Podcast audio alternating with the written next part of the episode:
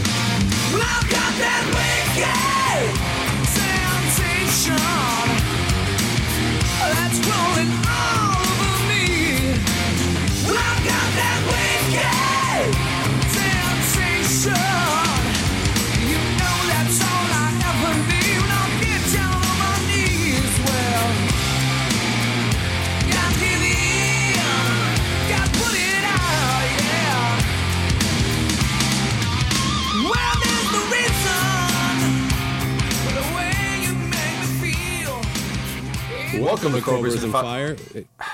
What? Uh, I thought I was you, doing you want to go? I, How I don't care. What? Yeah. What? Uh, You want to uh, go? I want to go. Uh, you- let's just say what's what we did. We got going on here. What's up, Luz? Uh, uh, what's up, Baco? We got some interviews today, man. Double shot interviews. Kind of a Frontiers Records uh, promo pack here. So yeah, man. Why don't you tell tell the people how this this came about? We have a couple interviews today. The first one is from George Lynch, who has a new project coming out on Frontiers Records called Dirty Shirley. Dirty. In this interview, I can expose that he talks about why he finally decided to take on a side project. Yeah. Doug, Doug Aldrich, of course, uh, from uh, you know he's what's his big project, the Dead Daisies, but he's also in the Revolution Saints. They too have a record coming out on January 24th from Frontiers Records. But uh, the opportunity to talk to both these guys came up, and it's kind of neat how we ended up putting it together. Uh, I took the George Lynch one, and you took Doug, and we were recording. You know, almost one after the other. It was right around the same time we were if we were doing it in different time zones. Yeah, man. That was that was uh, the most challenging part is figuring out how Pacific Standard Time works. It really was.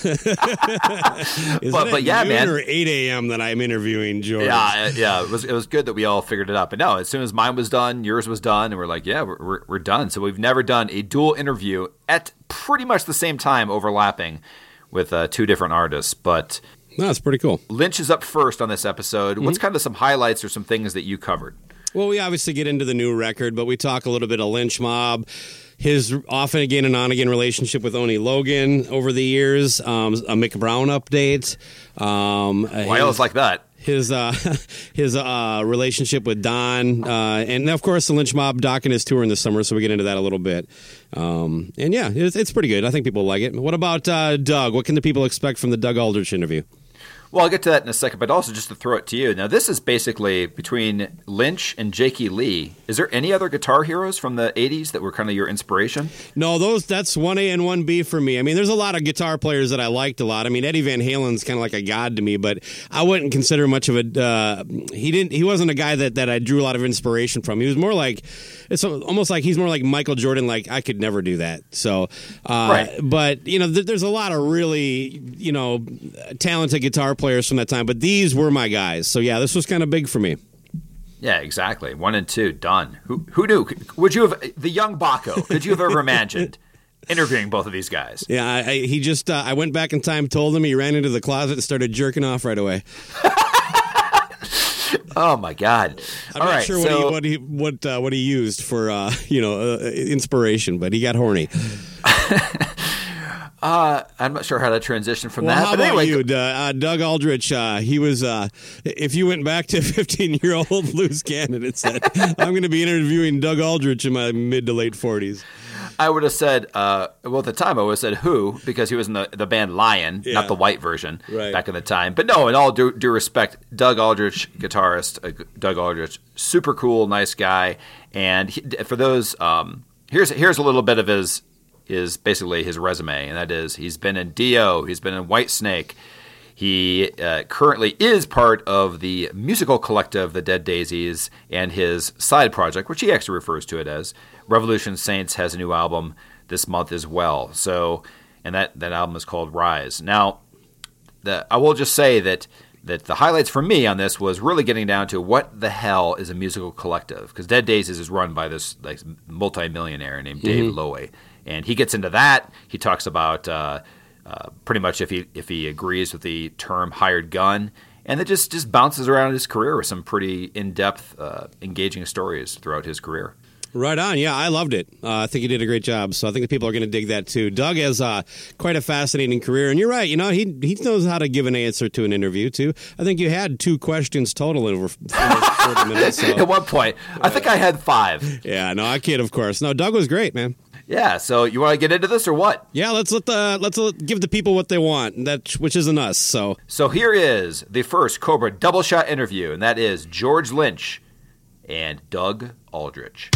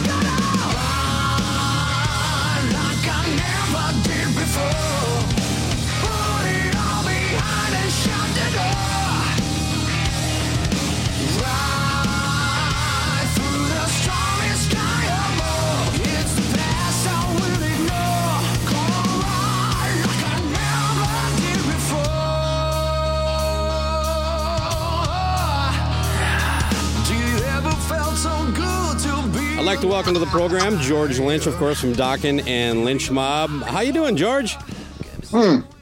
just rolled out of bed. it's not normal for me. I'm usually an early riser, but I had a clinic uh, last night in San Diego. I live in Los Angeles, northern Los Angeles, so it was a four and a half hour drive each way. Okay. And uh, four of us went down from ESP and um, left at noon and didn't get back till three in the morning. All right. Well, You know, an hour, an hour of music and um, um, eight hours of driving. So um, I didn't roll out of bed on time, so I'm playing catch up here with, with you, and I apologize. But uh, no problem. Uh, it's, it's a lot like being on tour. One hour of performance and eight hours in the car. yeah, yeah, that's what I tell people when we play places. I was like, you don't pay us to play. That's the easy part. Yeah, It's the travel. You pay us to get here. no doubt. Uh, Well, you never seem to be short of anything going on. Obviously, Dirty Shirley, your latest effort, comes out on the 24th of January here. Um, plus, I see that uh, Lynch Mob is going to tour with Dokken this summer. Do we know who's going to be singing with with Lynch Mob? uh, Oni, He's back. yes. Okay. Uh, you know, touch on that just real quick. He's in and out a lot, but he keeps coming back, so I assume it's never really on bad terms. Eh, you know, not not bad, bad. I mean, you know, it's just I'm just sort of like we operate that differently. I'm I'm more of a. I'm not saying one way is good or bad or right or wrong. I'm I'm more of a just you know roll up my sleeves and and get the work done and do it efficiently and cost effectively and and uh, you know and and and. Uh, and and Oni's more of a kind of like a like a '70s guy, you know, where he's just a, free floating and you know like a hippie and just kind of oh you know take our time and do you know get some inspiration and we'll see what happens and play with life and have party and have fun and all this and that. I'm like okay, but you know so that creates conflict sometimes, you know. Um, and and uh, we, we sometimes agree just to put step back, you know Okay. but it's never anything they don't All right. volatile or anything too weird. It's just kind of like, eh, I'm gonna try something different this time around. For instance, on this, the, the new Lynch Mob record that I'm, I'm working on, uh, Oni's not singing on it. Uh, I've got Joe Retta. He hasn't. Uh, that's not a name I'm familiar with. He's he hasn't been on any of the other records, has he? No, no, I have never worked with him before, um, other than uh, an independent project uh, that I did with uh, someone. He's he was the singer on a song that I wrote and played on. Okay. uh, but it has not been released yet. Um, but he's wonderful. I mean, he's uh, I mean, in the Oni world. I mean, he's uh, you know very bluesy, very soulful. You know, it comes from that you know that cut from that Al Green, Paul Rodgers mode. You know, uh, Retha. You know, all the great blues Oh, okay. soul singers. You know, he's fantastic. He's really, really good. Any uh, any idea when that would be coming out? Or Hmm. I'm going to put it at. I'm going to put it at early summer. okay, so 2020. Just- oh yeah, yeah. That's a kind of a, you know, oh, just a, a, a rough stab. At, uh, you know, it could be, could be later, but right now it's looking like um, you know the record's all written um, and uh, uh, recorded as far as the music. You know, and it's just in Joe's hands at this point. We're working on the vocals. Okay. Then it'll go to mix, and you know, it's a couple months process. The uh, the Lynch Mob Dokken tour is going to be a fun one for the fans. Um, do you do you anticipate performing any songs with Don? Yeah, yeah, absolutely. That's part of the that's part of the uh, plan is for me to go out at the end of the night and uh, um, do four songs. Okay. Yeah. Um, so, and you know, obviously, Lynch Mob isn't going to be doing any Dokken songs in our set, which we normally do quite a few. Sure.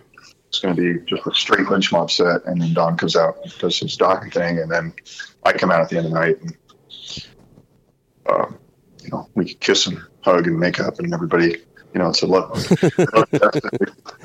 Well, I remember you guys were on um, that metal show together, and it seemed like you were kind of teasing that uh, a reunion was somewhat imminent at that time. But if I recall, if memory serves me right, that you were a little less committal than Don. Do I have that?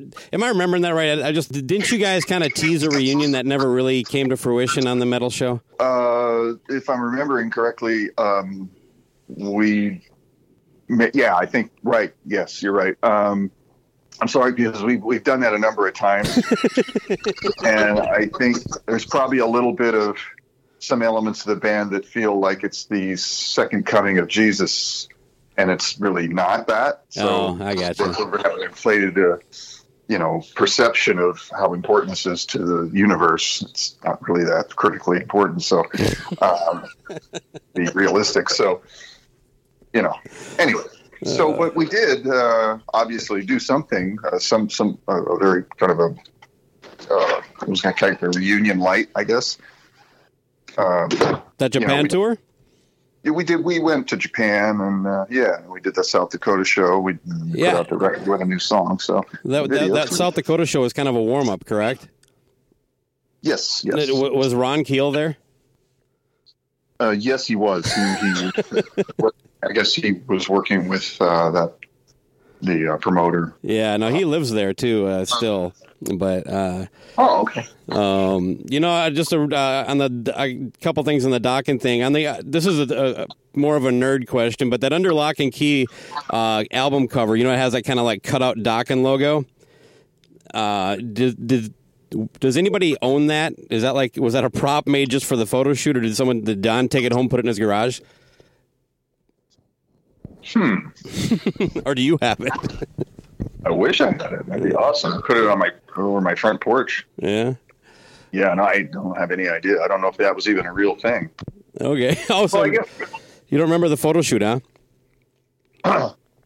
I remember the photo shoot because there was an argument within the band about and the management as far as wearing those dumbass costumes. But I, I, I was not wanting to do that. I was kind of kicking and screaming, and finally the the manager, Cliff Burnstein, called me up and said, "George, you're going to wear the fucking costume. Shut the fuck up and just go get down there and do the photo shoot." And um, he was like that, you know. Yeah. You- when Cliff said jump, you just said how high. So okay, but I was of the opinion that you know we shouldn't be dressing up in silly suits and shit, shit like that. You know, everybody have a different color and you know look like the same outfit that Mötley Crüe had and Ratt had, Judas Priest had. You know, because the same guy made all the stuff. Oh, really? And they were obscenely expensive, and I didn't think it would stand the test of time. But oh well. It actually did, though. I think he was right. You know, it was pretty cool. All right. You uh, you used to wear a, like I think it was red, might have been green, but uh, a T-shirt that just said balls on it. Uh, where can I get one of those? I always wanted it. You want to take that question out of context? Where can I get balls? Um, I, I don't know. I mean, Was that a brand or what was it? What was it? Yeah. I have no idea. I mean, you know, just You just who like wearing a shirt that said balls. I loved it. I'm don't get me wrong. I'm not. I, I don't know. Sometimes when you do drugs, you do stupid shit. Oh, okay. What can I tell you? I don't know. I thought it was cool. I, I I wanted one. I thought you know rocking around my farm town, but uh, uh, Yeah, I, I think just having, you know, I just have sort of a tongue-in-cheek, sarcastic sense of humor. So, and I like just doing stuff that's just a little slightly thought-provoking and funny. So, you know, you can usually uh, uh, convey a, so, some a little entertaining, quirky message on you're whatever you're wearing. You know, why not? You know, you just do you still have it? no. Uh, you know, on uh, you- you've done. You seem to have softened on your stance towards doing stuff with Don over the years. Was there some kind of like, uh, I don't know, formal arrangement, or just uh, basically just time healing all wounds? I suppose I don't know how to phrase that better, but you know, you guys have definitely had your issues with each other. Well, you know, to be very honest, I mean, our, our, our bottom line issues were always um, uh, really business issues. Mhm. So, you know, we've all like been around the block a bunch of times now, and, and we're so, you know, as far as personally, we're fine. You know, we, we, we, we enjoy each other's company. We can hang out. It's we're good on stage. It's it's fine. I don't, we can write. We can work together. But it, it's just you know the business has to be right. Yeah, okay. To, has to be fair. Well, you would think so, but. Um, and what's going on? Do, could you have any news on Mick? I know he just kind of is he actually just retired? I think he took a chunk of time off with the intention of coming back. Okay. You know, but he had to had to heal his his psyche and his body, and you know, I mean, drumming is hard. Yeah. you know, Well, yeah. Everybody's getting older, you know. yeah, and he's a hard hitter, and he's been doing that for how many decades, and you know, and it's not like you know some drummers are that are machines like that. You know, they Kenny Aronoff or somebody, you know, they, they they work out and they do karate and kung fu and they stretch and they have this really disciplined life and this diet and don't drink and you know all this kind of stuff and. uh, It was Mick. It, not one of those kind of people, so you know it was really taking a toll on him, and uh, he was just hurting everywhere, you know. And um, and he had a few scary episodes, and um, they were wake up calls, you know. So it was Mhm. like, okay, gotta, and he did something dramatic and drastic, which I think was probably what he needed to do. And from what I've heard, he's looking great now, you know. So Well, good. He's healing up and, and looking fantastic, looking a lot younger and a lot more energy. Um, you know, you know, I'm Mick's an old friend, and I want to see him happy and and and be enjoying himself. And, and it seems like he's gotten back to that place now, which is very, very important. So, what's the point if you're not enjoying yourself? All right, yeah, no doubt. Serving somebody else's agenda. you know? Hey, do you remember a, a feature that was done on you? It was either in Guitar World or like Guitar for the pr- Practicing Musicians. Um, it was uh, it kind of showed some of your tricks, and one of them was that you were using like a can opener on a Les Paul for a whammy bar. Do you remember that at all? I, I remember. Really? Yeah, it was like, and I tried to do it. Like uh, the the picture didn't really explain it very well. I was kind of curious what it, how it would even work. Yeah, you had like one of those old school can openers that was pried in there, and they they kind of described what you were doing. I have no recollection of that, and I think that it was had to be a joke. Yeah, I wonder. Well, I mean, I was young and naive. I mean, it really could have just been a tongue in cheek thing that I just didn't get. But uh, I think maybe it was a re- reaction or response to like some some other guitar players like Gilbert and Van Halen were doing the thing with uh, power tools and stuff like that. So I thought, okay, well, I'll do that, but in a more primitive fashion, just to make fun of that. You know, okay, Yeah, I don't know, vice grips, okay? You know, I don't know. I But liked it. I, I'm just guessing because I don't remember. Uh, that might just been kind of spur of the moment. Oh, let's just grab this can opener over here and say something funny about it. Michael Sweet, who uh, obviously you know you you know very well, he's been on the show a few times. He's a guy who likes to keep busy like you too. Um, I really really dug, the, and a lot of people did uh, the first Sweet and Lynch tour. Did, you guys never managed to put out a live show or even like a little short tour or anything? Uh, Well, you know, with those projects, it, it comes down to um, logistics and financial viability Mhm. As far as being able to get it out there on the road. Um, because, you know, you can't just you can't just pick up and go out and go do shows. You know, we we've been, for instance, KXM and some of my other projects have been offered things like that. You know, we put out a record, somebody gets excited, you know, a promoter calls or somebody and say, you know, you know, want to pay X amount of money to come out and do, uh, you know, uh, Rock on the Range, for instance. KXM offered Rock on the Range and something in Japan and or this and that. And, you know, they were good money and everything, but it was like, okay, but think about it. We have to build a crew. We have to make sure all of our schedules are, are cleared, which is which is Lynch Mob, King's X, Korn, and all the other things we're involved in. So we have to find a spot that we're all mutually able to free up, which is almost impossible Uh, because we're all doing 10, 10 different things. yeah, And then we have to come from, you know, three parts of the country to get together, build a crew, put everybody up, get into a rehearsal situation.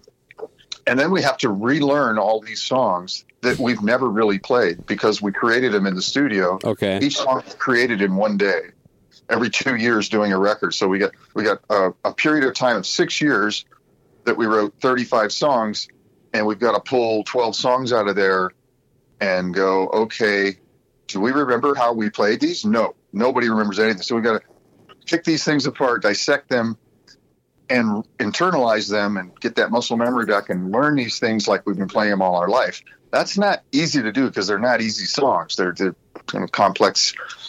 You know, a lot of them are complex and, and, and hard to figure out, hard to perform.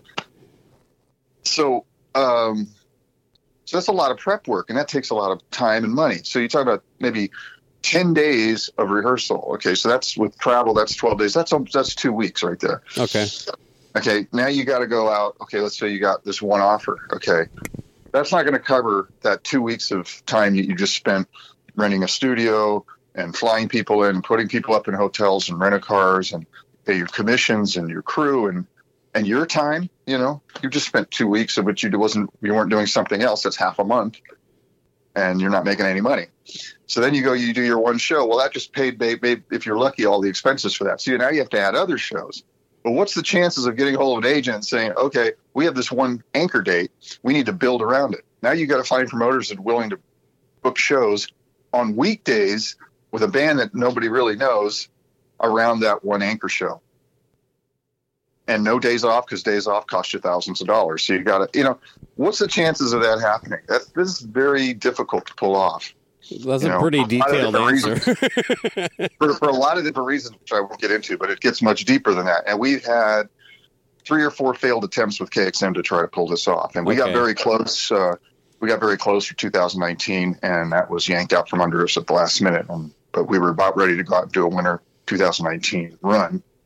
We almost had it figured out, and um, we had the dates. Um, dates were being booked and so forth, and time was cut out, and uh, something happened, and we were able to pull it off. But it's very challenging. So that's with KXM, where there's, there is somewhat of a demand for among some people to, to see that succeed and get out there and tour it.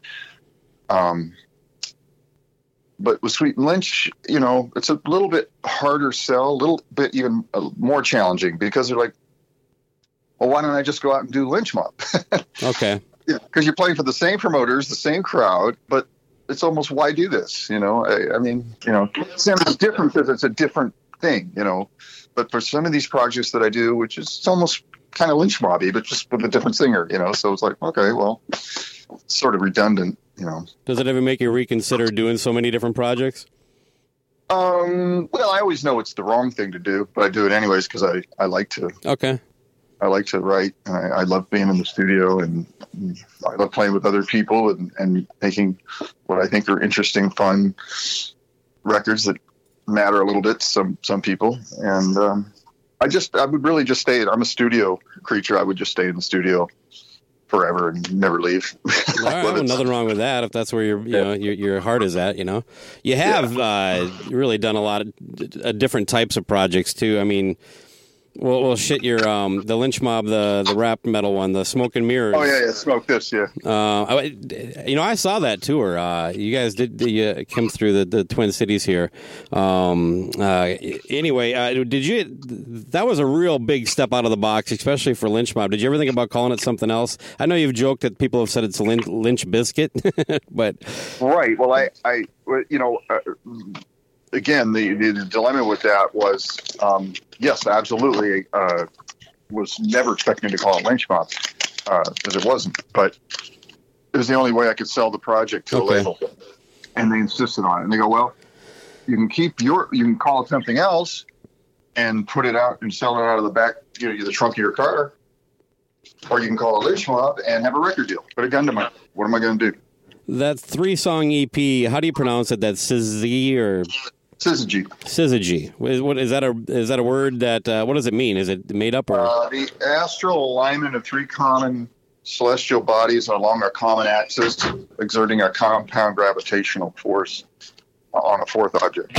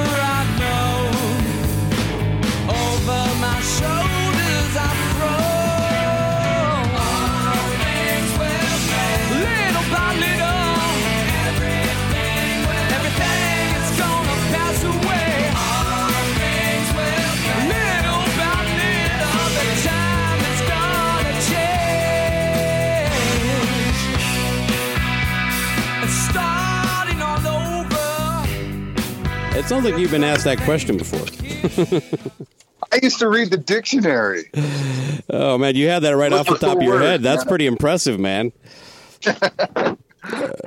Yeah, it's Uh. it's actually uh, uh, uh, in some new age circles, it's considered a, a thing that affects you know affects us and can affect us in some ways. It's otherwise known as the harmonic harmonic convergence um, when that event occurs, and um, and uh, feeding off that, I came up with a project which I never actually finished, but uh, it was actually Jeff Pilson and I's one of our joke projects, and uh, we called the band the Harmonica Virgins, and we're kind of a Lilith Fair lesbian new age band, and you know it's a play on words with the Harmonica Virgins and the Harmonica Virgins. So, anyways, That's was- that is a deep pun.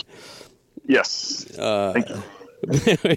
well done. uh, Uh, before we get into Dirty Shirley, I did want to ask you. Um, you're, you're not over the years, you know, following your career. You, you haven't really been known as someone uh, to get into a lot of political discussions in your music or just in, in interviews and stuff. But you haven't really held back on the most recent administration by some of the the quotes I've seen out there. Um, wh- wh- why the sudden change? Uh, why get out there now? I guess. Uh, it hasn't been a sudden change for me. I've been a political animal for. Um, I meant outwardly as uh, as as an artist. You know, I mean, I haven't really seen it in your music much or, or in interviews. Um, yeah, you got to be careful with interviews. Uh, you know, you can alienate people, hmm but you can't be afraid to say what's truthful and important. And you know, if you have a you have an audience that you give a responsibility, even if you don't, everyone has a responsibility to be a participant in the process and to be aware and to you know edify and educate themselves as to what what the truth is, so we can base our decisions based on something rational rather than you know uh, information. So uh, yeah, I I uh, I have been an environmental active and, and, and politically active person for most of my adult life, um, and it's been a very challenging thing for me to incorporate uh, my worldview into my music Mhm. because I'm not a singer, and um, most for the most part not a very good lyricist. As, you know, being a lyricist is being a poet ideally, and I'm I'm struggle with that. I'm not a natural poet Okay. like all or and other people I work with, like London. You know, but I just have you know play play with words like an instrument. So, um, but I, I've been profoundly uh, uh, committed to you know pursuing the truth and uh, doing what I can do in my small way to make the world a more just and fair place. Um, so I'm, I'm very uh, progressive in my politics, very liberal, and um, and have been um, uh, very active in envir- environmental circles.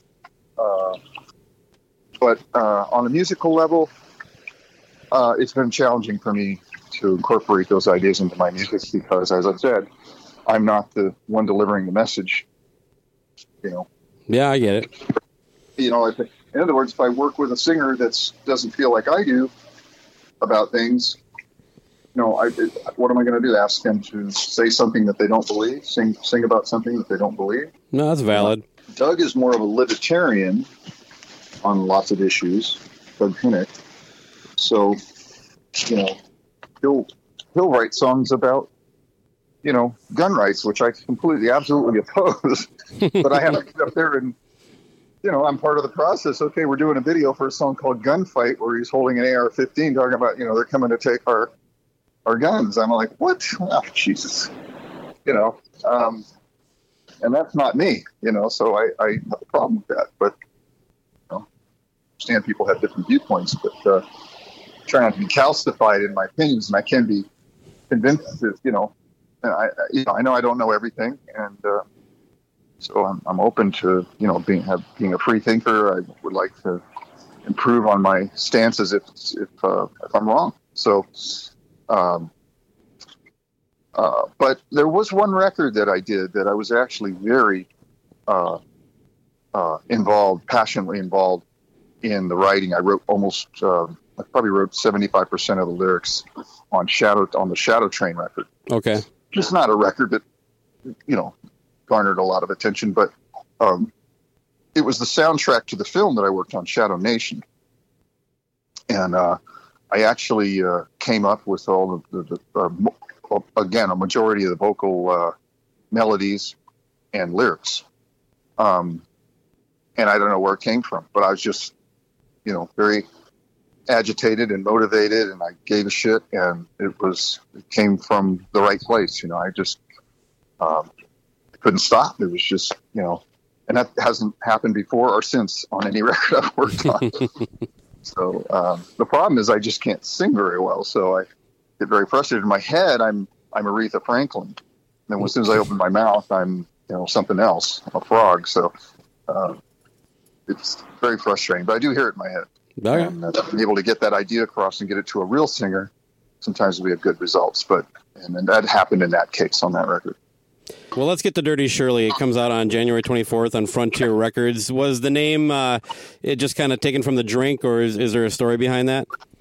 Oh, just sitting around, uh, looking around the studio. We need a name for the band. I'm thinking, why do we why do we beat ourselves up? You the thing is, I do all these projects over the decades, and like we come up with these dumbass names that are initials, and you know, the, the least creative, lowest common denominator nominator choice we could you could possibly imagine. You know, nothing cool, nothing anything, no vibe to it.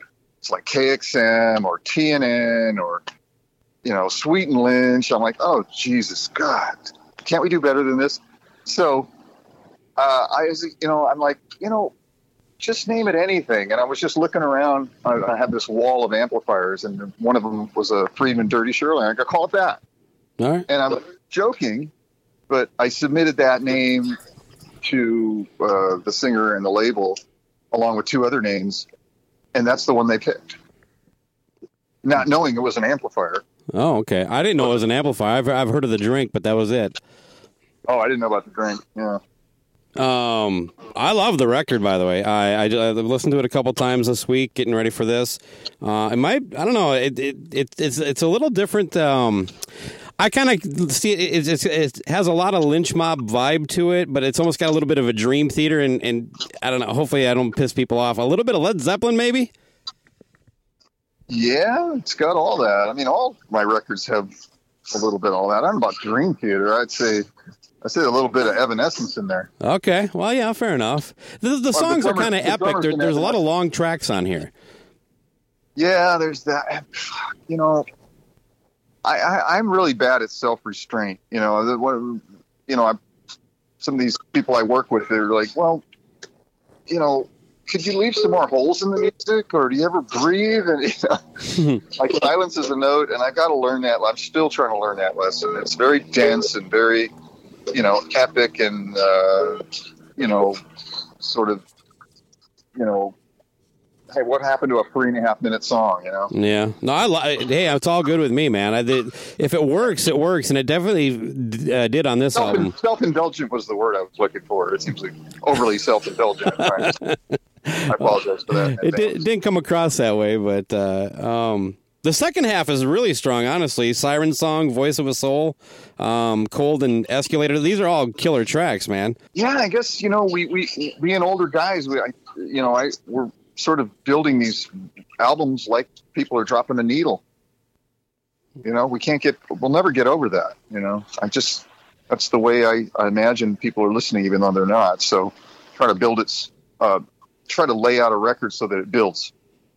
And you got the the video out there for "Here Comes the King." Uh, it you're you're embracing the the gray. I see, George.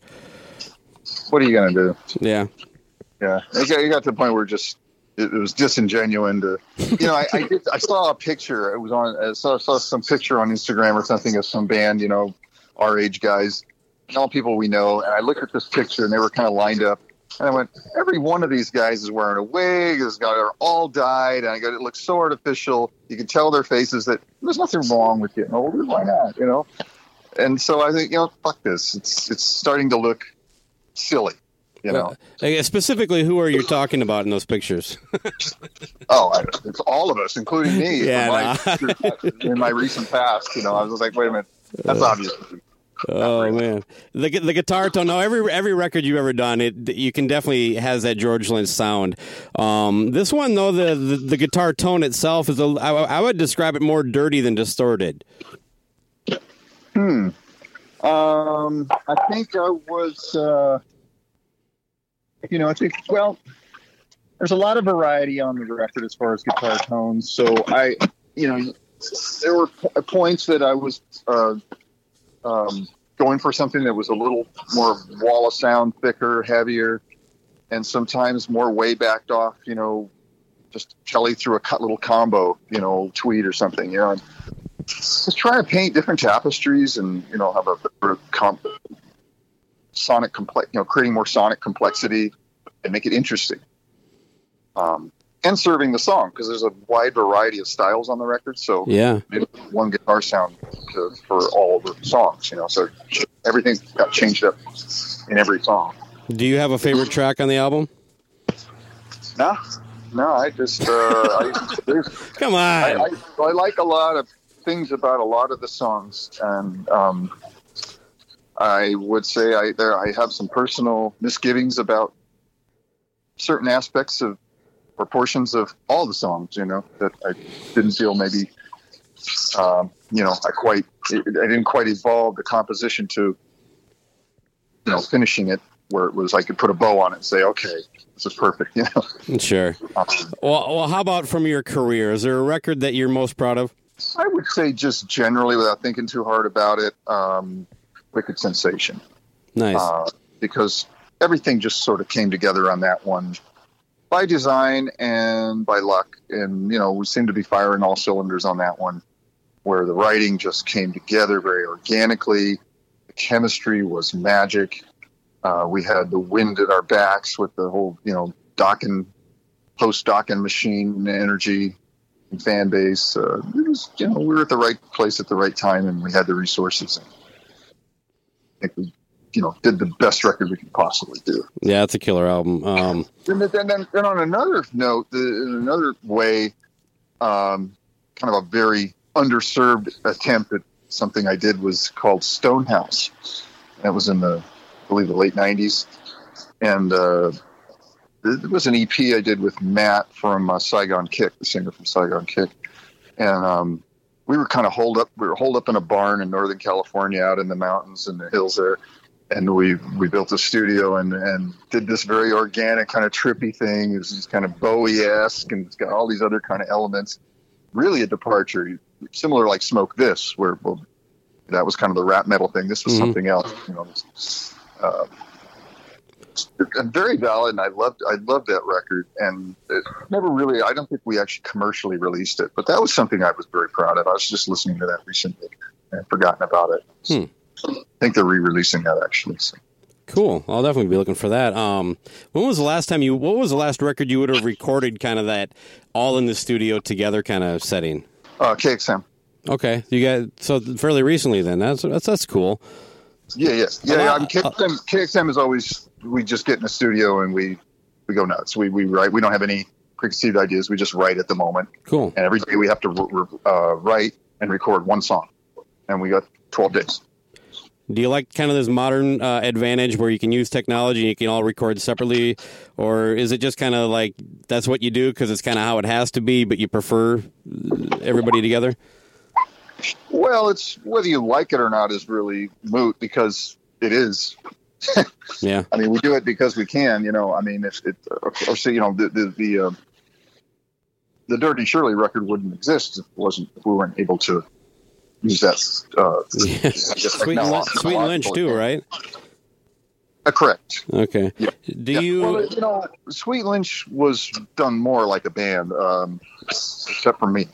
oh, Uh, you know, yeah, Michael, um, uh, Brian, and uh, the bass player uh, Lomenzo. They were all in one. They were in our studio back east. right. Yeah, so they worked together, and it, you know, it, was a it was a, almost a band record. Yeah, done in the more traditional sense. Eh, eh, eh, kind of a joke question. Have you ever turned down anything uh, Frontiers? I think it's Serafino has, has offered you. Uh, I don't remember. I, I yeah, yeah. There, there's been some offers. I mean, it they weren't projects; they were just deals that I just felt weren't weren't. It wasn't worthwhile. Okay. Um, you know, on a business level to pursue. It was too much work for too little returns, kind of deal. But you know, um, not because the you know it wasn't interesting to do, or not because I didn't want to do it musically. No, never for that reason. Uh, well, well, hey, man. Like I told you when we, when we first got on, this was a pretty big honor for me. I really appreciate you taking some time to to talk on all this stuff. Honestly, I, I, I when I started prepping for this, I, I realized I was going to get out of control if I didn't try to. Well, you said self kind of. What was the term you used? Uh, I had to dial myself back, basically. Yeah, yeah, yeah, yeah, yeah. so- right, right, right. Not, not to be too self-indulgent. Self indulgent, yeah. I mean, I, I was just like, there's, there's, I would love to have you back on sometime because there's not a really, I haven't really tapped into maybe a, a, a even a portion of what I really want to get into your career. But uh, you're a fascinating dude. I, I, I love your music. Uh, any any parting shots? Well, you know, I guess, uh, you know, at, at my age, the, the the only thing I could say is that you know, you at this point is, you know, I just hope that I'm able to say something that matters, and not for my benefit or because it's me, but just because why the fuck was I put on this earth if I can't do something that matters? So, I'd like to think that I'm doing something that's for the good, you know, and uh, you know, my, I just, you know, I give a shit. That's why I do what I do Cool. and uh, you know, I, I do, I do take it personal a lot of times when you miss, when I miss the mark. You know, it hurts because I feel like I've, I've let people down. You know? so every every record I do, like this Dirty Shirley record, is an attempt to, you know, get it right. Well, Which I I, think probably never will, but I think you got it right in this one. I pre-ordered it last night. all right. Appreciate the time. Yeah, yeah. All right. Uh, good luck with the uh, Lynch Mob uh, record and tour coming up this summer uh, uh, with Doc, and people look out for dates on that. And uh, talk to you later, George. Okay, take care. Thank you.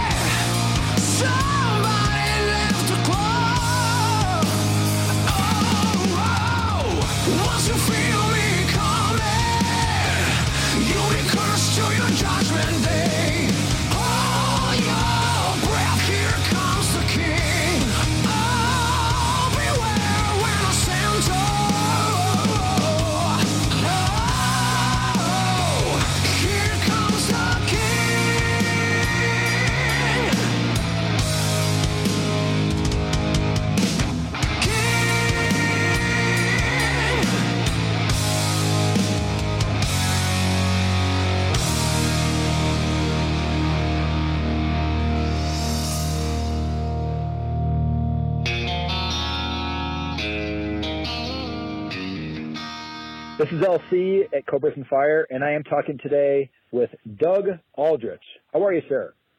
Great. I'm doing great. Yeah, so just to, to start off, Now, the Revolution Saints have a new album, Rise, that is coming out on what date? Uh, Revolution Saints comes out, I believe it's January 24th. It comes out. Okay. It- Okay. Um, but you have to double check with Frontiers Music on that one, if, if you would. And uh, yeah, so we're we're we're uh, excited to get that out there to the people, and and uh, hopefully you know people will enjoy it. Just a quick, quick comments. The, the first two tracks that jumped out at me are the title track, Rise, and and Higher. Um, so I was able to listen to a stream first. Now, is there obviously you know you, you always like all the songs you, that you write, but if you're going to give like a another track or two to, to feature to get people you know into the album, is there any other tracks you'd say is kind of a gateway drug?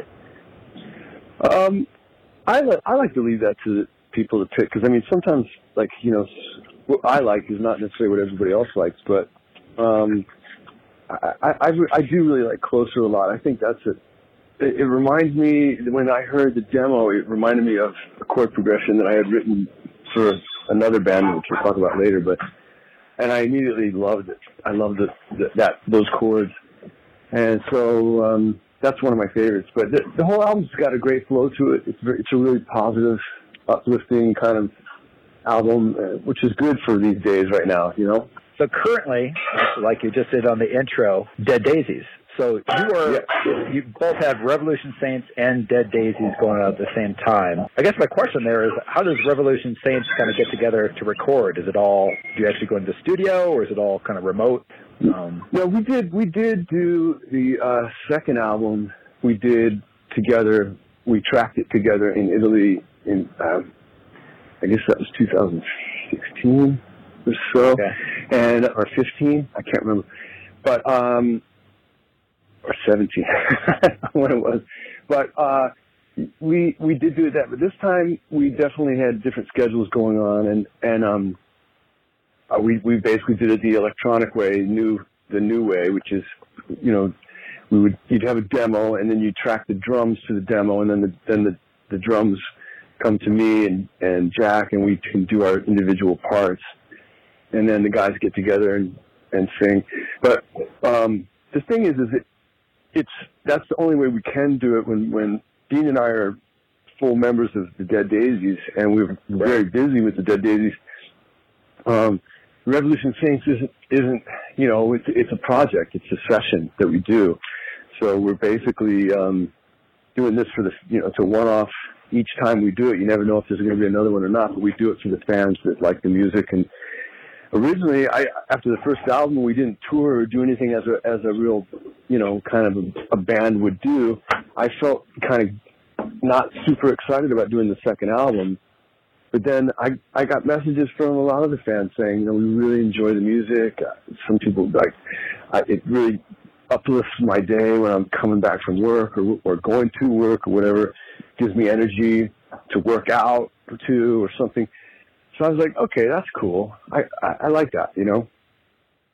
So that's kind of how I justify doing a a project when I'm not when it's not really a band, you know. okay. So I I guess with that said, you know, the Dead Daisies is a, a music collective, I guess is the term. But uh, in, in that situation, at least on, on Make Some Noise, which is my favorite album of, of the bunch, it looked like that pretty much everybody wrote together. Would you say that's kind of, for the most part, true? Like all the songs Yeah. are. Yeah. that's true. That's absolutely true.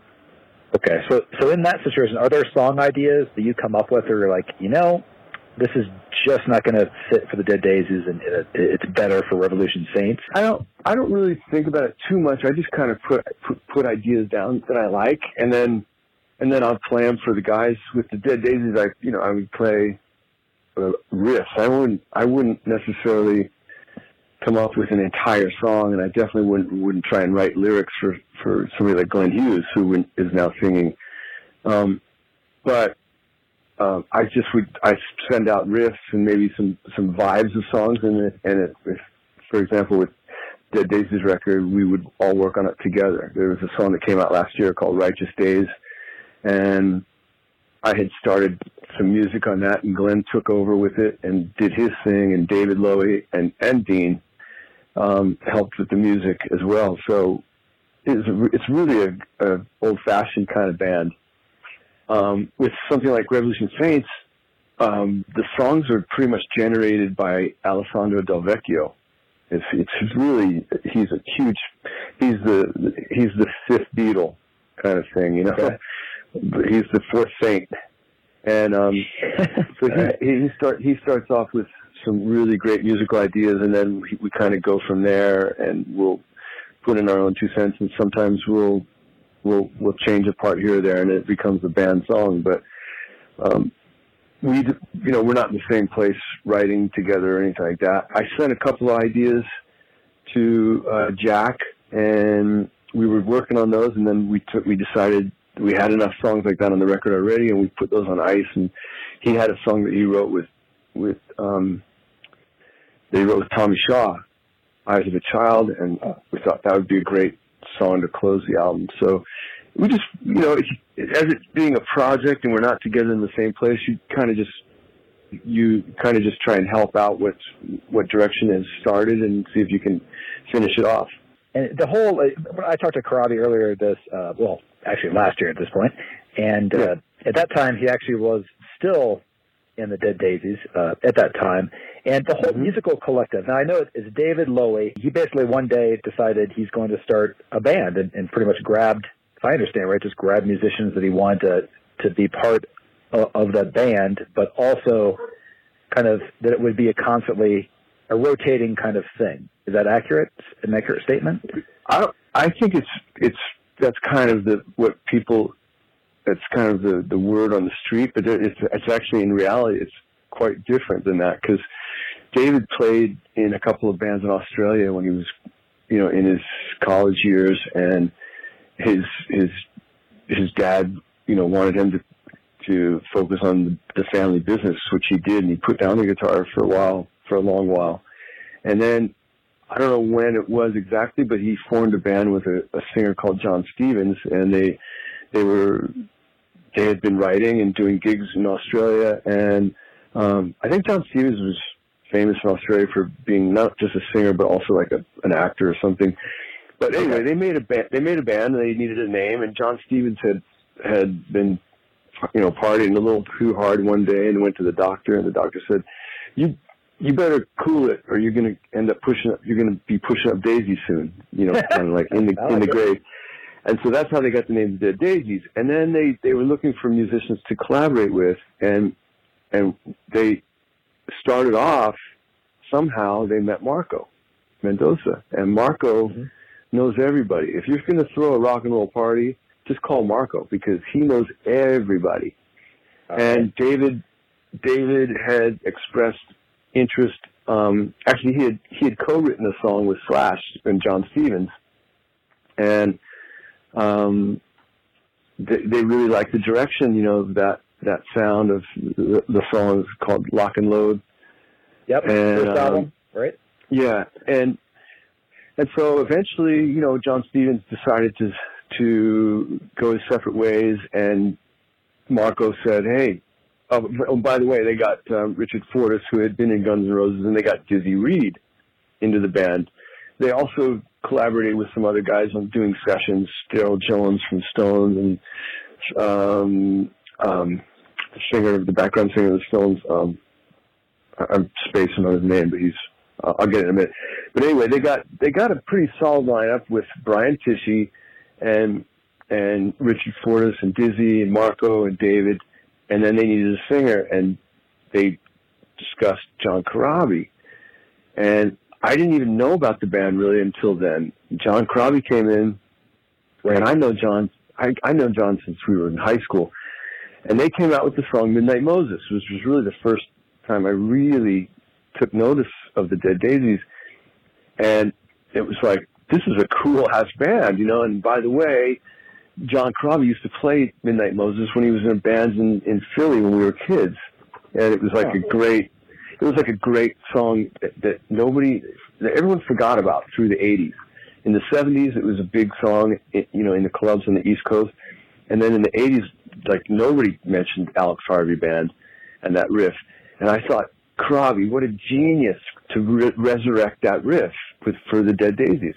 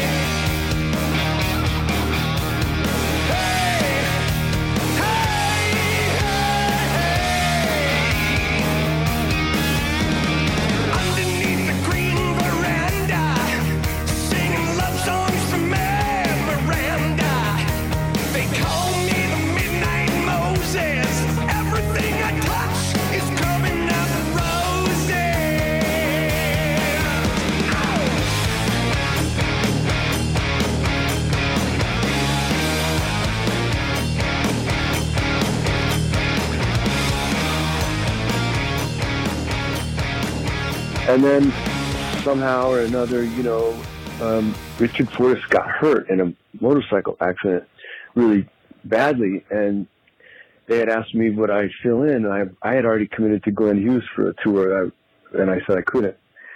Um, but I passed on a couple names, and they got through their tour, and then eventually um, Guns N' Roses decided they were getting back together, as you know, in 2016 uh, or 15, 16, yes. And um, that's when I got the call. They said, you know, we, we're, I know all those guys. We're friends. The only person I didn't know was David. So it was like, and Richard actually said, why don't you get Doug? You know, so it's just kind of a natural thing. So it's not so much like he didn't he didn't actually grab as the people as much as Marco said, hey, these guys are cool. I think this would make a good band, and it did. I thought that they, I thought they, it was a great band with Fortus and Dizzy, and then I felt like Make Some Noise was a, was a, you know, David Lowy really didn't really, I mean, he loves Dizzy, don't get me wrong, but he wants, he, he, Australian, he's like heavily into Australian sound, which is like, um, Rose Tattoo and of course ACDC and stuff like that. And it's no keyboards. The reason that they had keyboards is because Jon Stevens, the original singer, wanted keyboards. So they decided, okay, make some noise let's bring in Doug, and we're going to have a you know a more guitar oriented sound. And we wrote together and did that, and it was it worked out great, you know. And then eventually Brian decided he wanted to do some other stuff, and we went on. and We got Deen. You know, I had worked with Deen, and Marco knows Deen really well. So it's just like bringing in friends, and it's more. They use the word um, collective, but it's there's an old-fashioned word for that, which is how Deep Purple actually started, which is called a roundabout. So it'd basically be like, you know, yeah, come around, come around my house, let's write some songs together, and that's kind of what it was. It was like, who who's avail- who can we get to play? Who's around today? And they, they happened to be in the studio at one point, and they, they Charlie Drayton was in town. Uh, uh, they needed a drum track, and Charlie Drayton came in and did the session. It's just it's very 70s oriented kind of thing, you know. But he he didn't necessarily grab the guys as far as like, hey, let's get this guy because he obviously could have gotten much more famous people than me to play guitar. I'm I'm just uh, you know a guy from LA, and I've been fortunate to play and be in some bands, but it's because of the relationships that we're friends. That's why we were we were kind of doing it, and that's what we continue to do. I mean, Glenn Glenn coming in is is has been amazing. I'm so excited about the new the new stuff. Um, but uh, of course, missing John and Marco a lot. You know, I mean, I went to the airport to go record the record, and I was just it was so weird to be in an airport without Marco. I'm so used to looking down at the at the shops and seeing Marco with a bunch of bags in his hand after he went shopping. You know, he's getting ready to go on a tour, and he's shopping at, at the airport for his his clothes. It's awesome. So, but Glenn has come in. He's he's just killing it. It's definitely a, he's he's really really awesome, and I'm super excited for everyone to hear it. Well, that Uh, makes a lot should- more sense.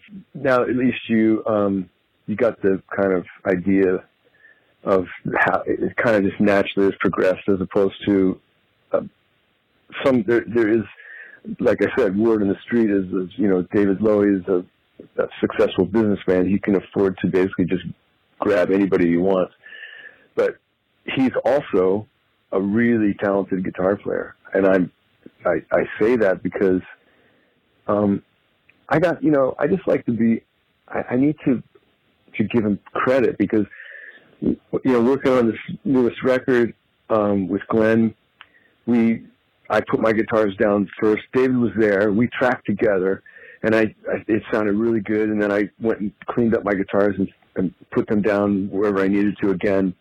Then David came back and, and put, put his guitars back in the mix and fixed up his guitars and it's like the tracks came alive. It was really cool. He's just got a thing that's a very useful, honest approach to guitar that, you know, a guy like me, I, I have my, what I do.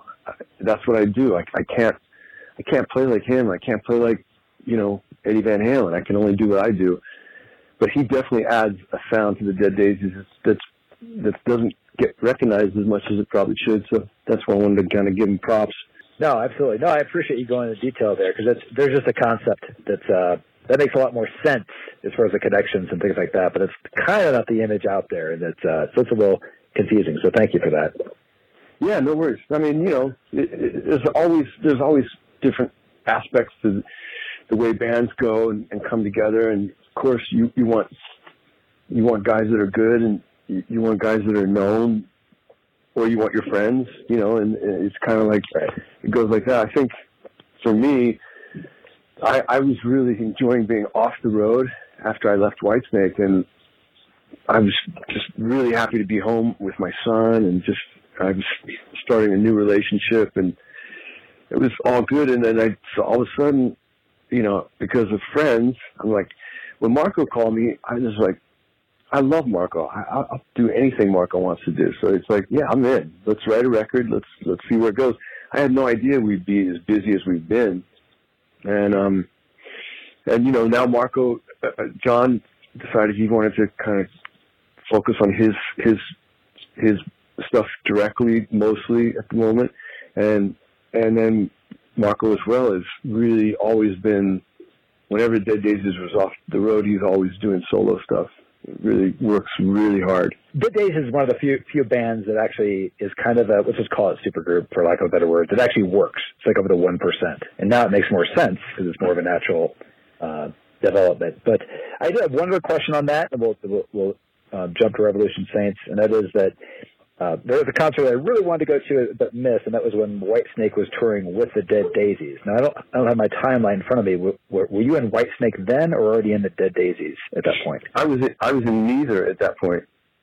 Really? Um, okay, that's interesting. Yeah, it was. Um, I was I was off the road. I had left Whitesnake and was doing a, a show with some buddies in Vegas called Raiding the Rock. Oh, yep, yep. And in the beginning, that show was was really it was a big production. You know, it was like in a big theater, and they said to me, "Hey, I was still in Whitesnake when I joined, but." When I got there, they said hey, you can bring your concert rig, and you just you, you live in the hotel. You got, you know, these suites that you live in, and food's comped and everything. I was like, this is like a paid vacation to go play guitar for three hours a day. I, I love it, and and I, I did it for about a year, but I just got burned out on that. And then I started taking gigs. You know, then Glenn Hughes called me and said, "Hey, I want to do a tour of just a trio, and I want you to play." So then I kind of started doing a few gigs, but I was not in Whitesnake or Dead Daisies, and I heard about that. I thought that's so cool. In fact, I saw David. I saw them. They they they went on um, David Lowy's jet together.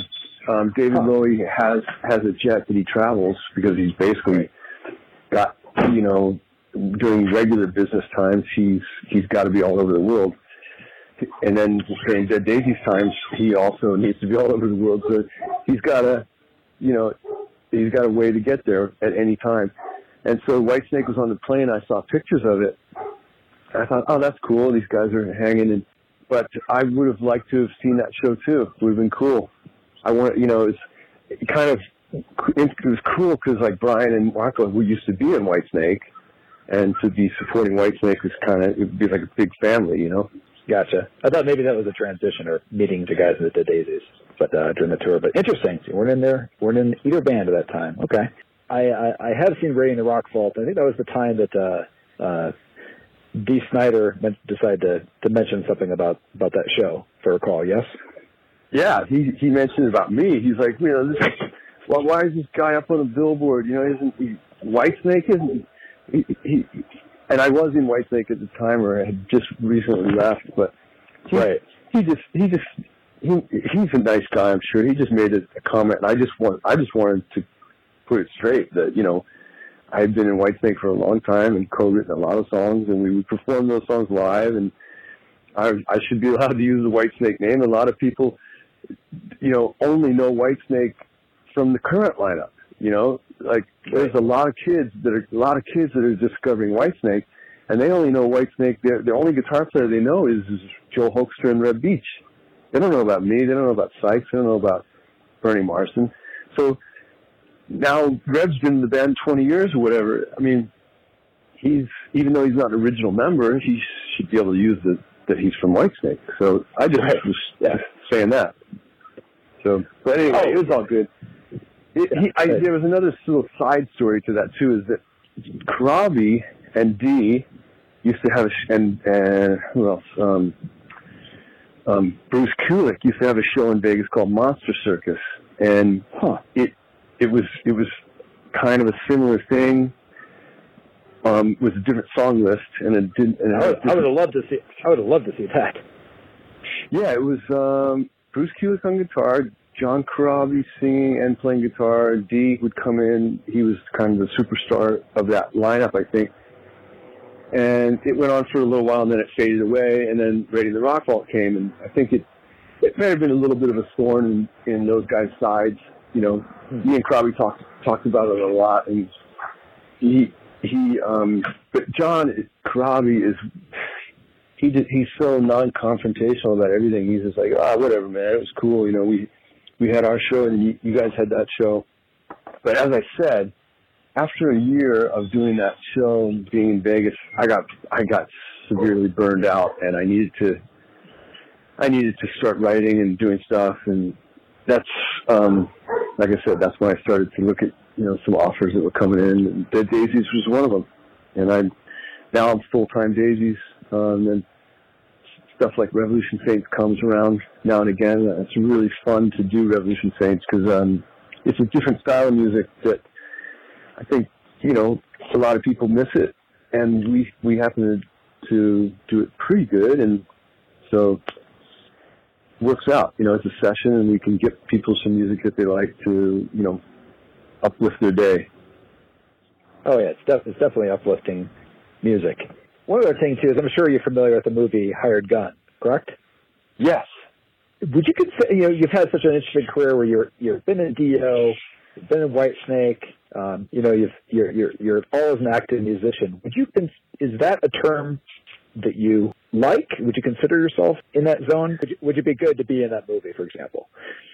I, I wouldn't have done it myself just because I didn't ever consider myself a hired gun. Really, I mean, Okay. there were, were there have been situations where, uh, well, like I was in Dio, and when I was in Dio, it was the band Dio. I was the guitar player, and I co-wrote and co- and recorded with the band. Um, sometimes in a hired gun situation, you're just hired to go on tour. You didn't even play on a record, you know, and and okay. other other times, just to elaborate a little bit, sometimes you did play on the record, but you didn't write the songs.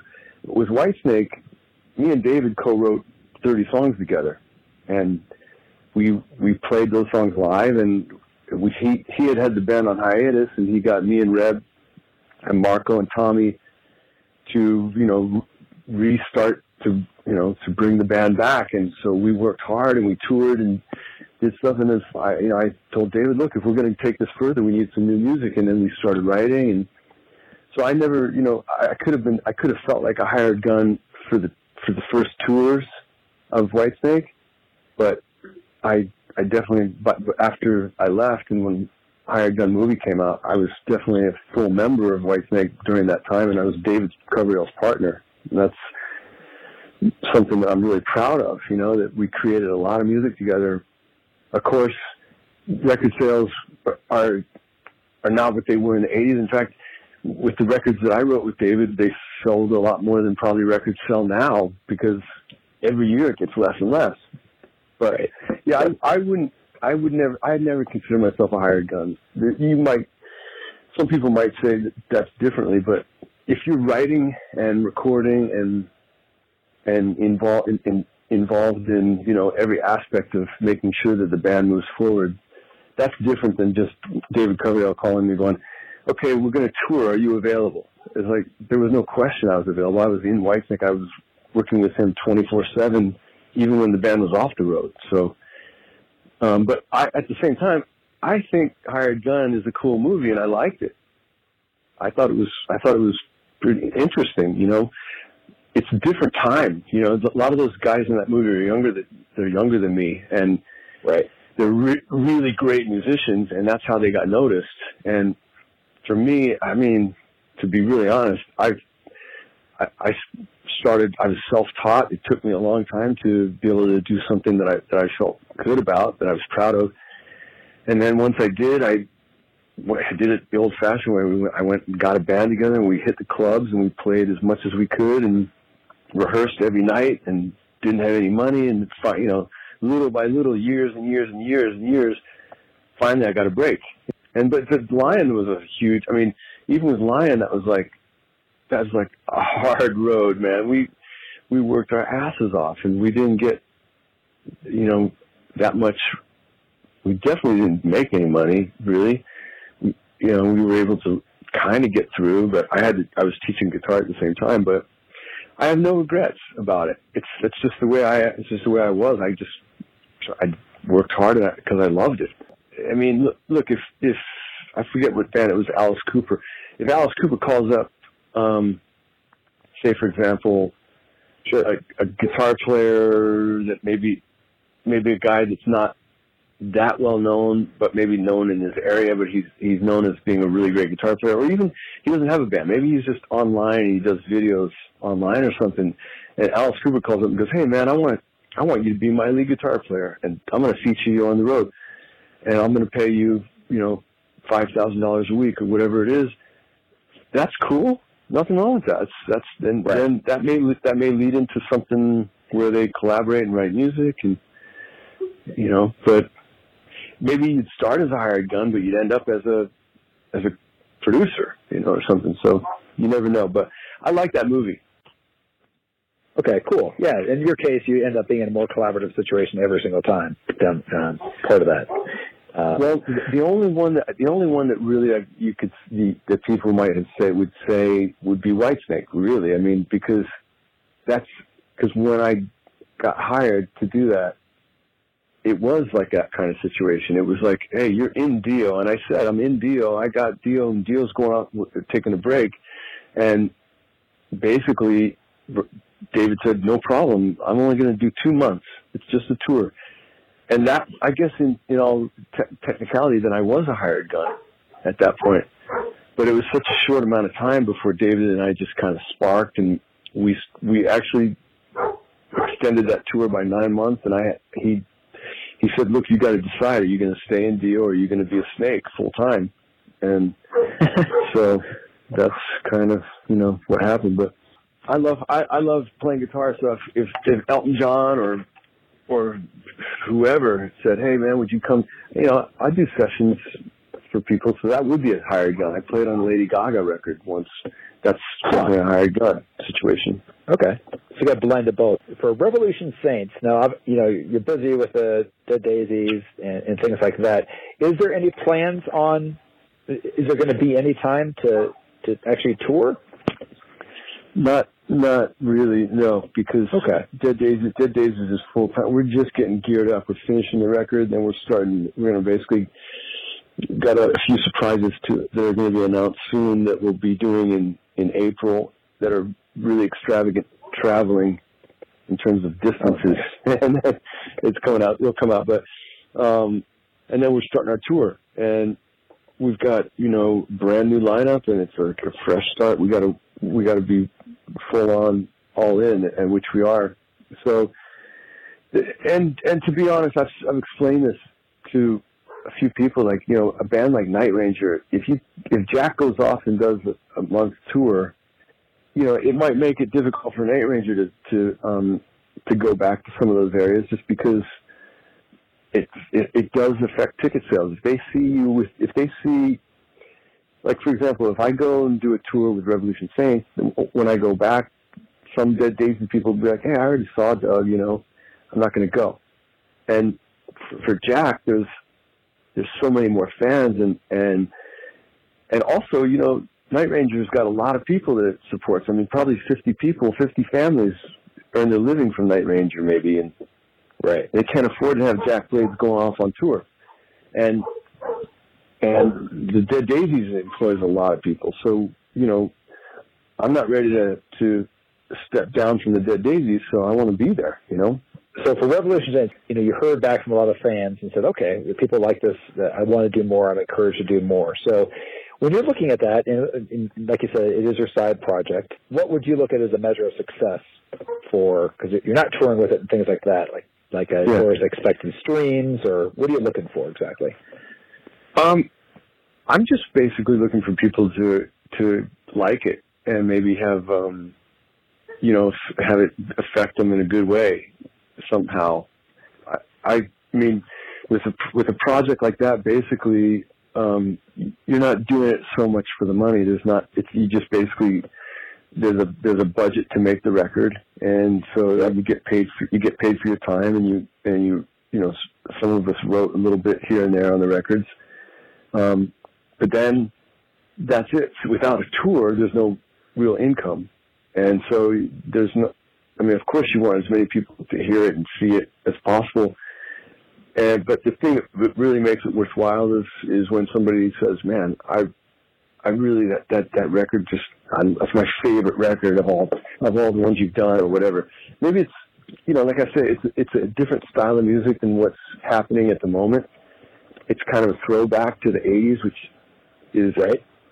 Um, you know, there's a lot of bands doing it, but we we have a good sound. It's kind of a unique sound that we have. It's kind of a mix of of you know a band like Journey and Whitesnake and and and Night Ranger you know, it's kind of got that those flavors to it, which is what the record company wanted, and and so it's fun to do, you know, that stuff because it's with with a band like the Dead Daisies, we we we go in a totally different direction. That's um, you know going back to our roots more than than back to the '80s.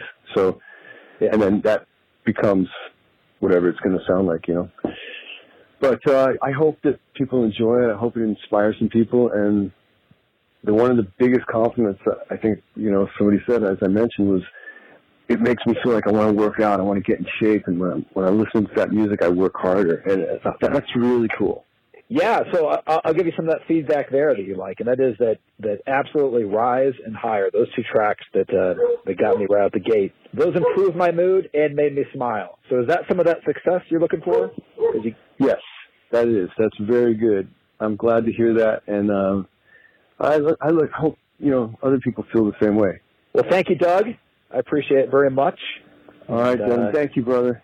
Really appreciate your Yeah. time, and uh, look forward to uh, hopefully meeting you down the road this year.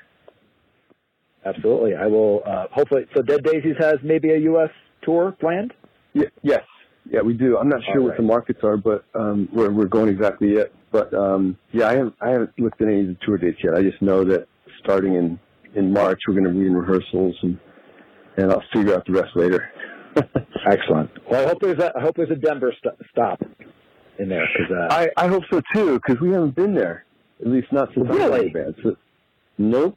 I hope so too. uh, I you know go, there's a you go check out the mountain. Absolutely, I would love to. You know, I I actually just took my family skiing, and we had such a blast. And my wife is from Germany, and she's like, "Is this like the biggest mountain in in the in the U.S.?" I'm like, Cal- this California hill, this is not even the, the Rocky Mountains.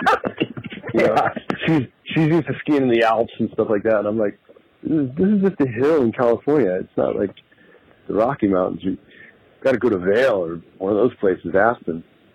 That's right. You get have an excuse to get out here. But thank you, Doug. I appreciate All it very right, much. And, and again, Revolution Saints rise out this January. Thank you, sir. Sounds good. Sounds good, brother. Thank you. I'll talk to you soon.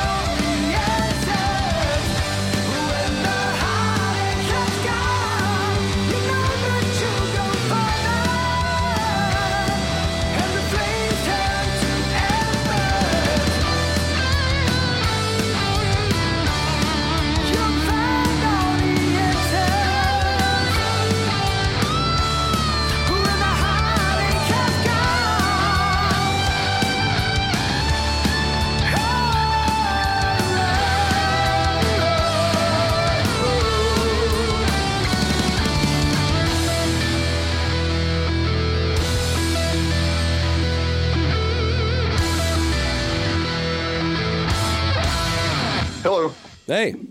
I'm back. Sorry about that. No, not a problem at all. I get it. Um, hey, before we get started, I did want to uh, kiss up to you just a little bit. Um, uh, in '85, I started playing guitar. I think I was 14, and it was you and Jake Ely were like basically 1A and 1B for me. And I, I, talked to Jake about a year ago on the program. So, for what it's worth, this is kind of a big deal for me. I'll, I'll try to keep it together. Oh man, It's NFL draft season, and that means it's time to start thinking about fantasy football. FantasyPoints.com features industry leading experts and prognosticators using proprietary hand charted data to help you score more fantasy points. FantasyPoints.com is the place to go for whatever kind of fantasy football you play. Whether you play fantasy football, daily fantasy sports, or do a little bit of everything, Fantasy Points has the meticulously researched content to guide you to victory. And why wait for the fall? Fantasy Points also covers the new spring football league, the UFL. Join the guru, John Hansen, Scott Barrett, Joe Dolan, and other massive names in the fantasy football universe with an exclusive offer. Use code Pantheon for 15% off any fantasy points package, including the all in package, with access to every article, tool, and data nugget that Fantasy Points has to offer. That's fantasypoints.com and code Pantheon for 15% off at Fantasy Points. Fantasypoints.com. Code Pantheon. Score more fantasy points.